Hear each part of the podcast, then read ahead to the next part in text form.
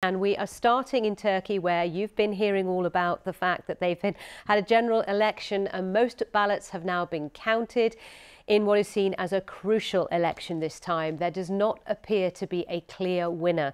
Official figures indicate that President Recep Tayyip Erdogan has fallen just short of the 50% of the vote that's needed. His secular opposition rival Kemal Kılıçdaroğlu is around 45%, with a runoff contest in two weeks' time more than likely. Turkey has been grappling with a cost of living crisis, with inflation running at around 44% at the moment, a key factor in Turkish sentiment. Well, let's go live to the capital and speak to our reporter, Victoria Craig, who spent most of the night with the opposition party at their HQ. Hello again to you, Victoria. So, Talk us through the night as it became clear that we could be looking at a runoff in a couple of weeks. What was it like?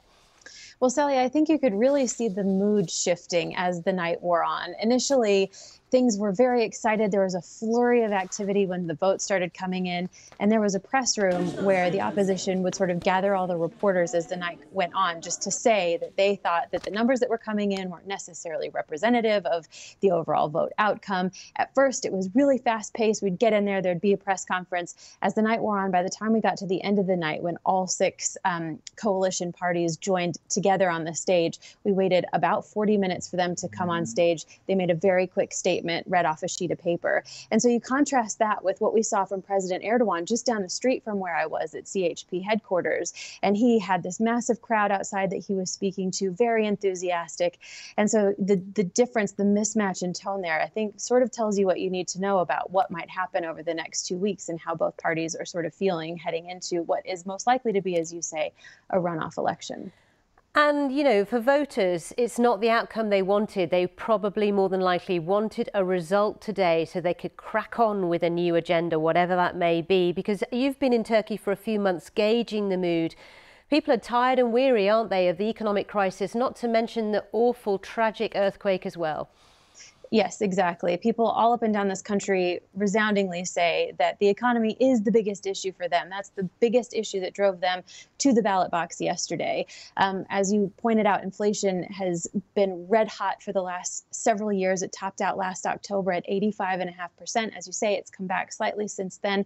But far and away, household finance is the biggest reason why people, you know, want to see some change. Those who wanted to elect the opposition wanted to see something different. Kemal Kılıçdaroğlu and his six-party coalition vowed to return to more normal, more orthodox monetary policy using interest rates to combat rising prices like we see other central banks around the world do.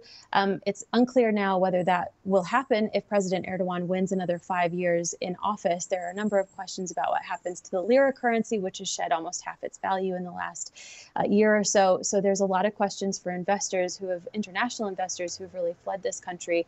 Um, lots of questions for them, lots of questions for the people who remain remain here, obviously living in this country, about what the economy is going to look like and what their personal financial situations will be. Yeah, as you say, so many questions uh, about the future. So for the next two weeks, you would assume that both parties will be pushing so hard to get any votes they can, because that will be making all the difference, won't it? It will. And I think what's telling too is how the AK party, President Erdogan's party, did over the course of the parliamentary elections, which also happened yesterday. He's thought to um, secure a majority with his ruling coalition in the parliament. So that could weigh on how people make their decision about which candidate to vote for. This next runoff will only go to two candidates. And so they could lean more toward the AK party in that case. That could influence their decision. Victoria, thank you so much. Good to talk to you again. Victoria Craig, who's been an anchor for us for this election.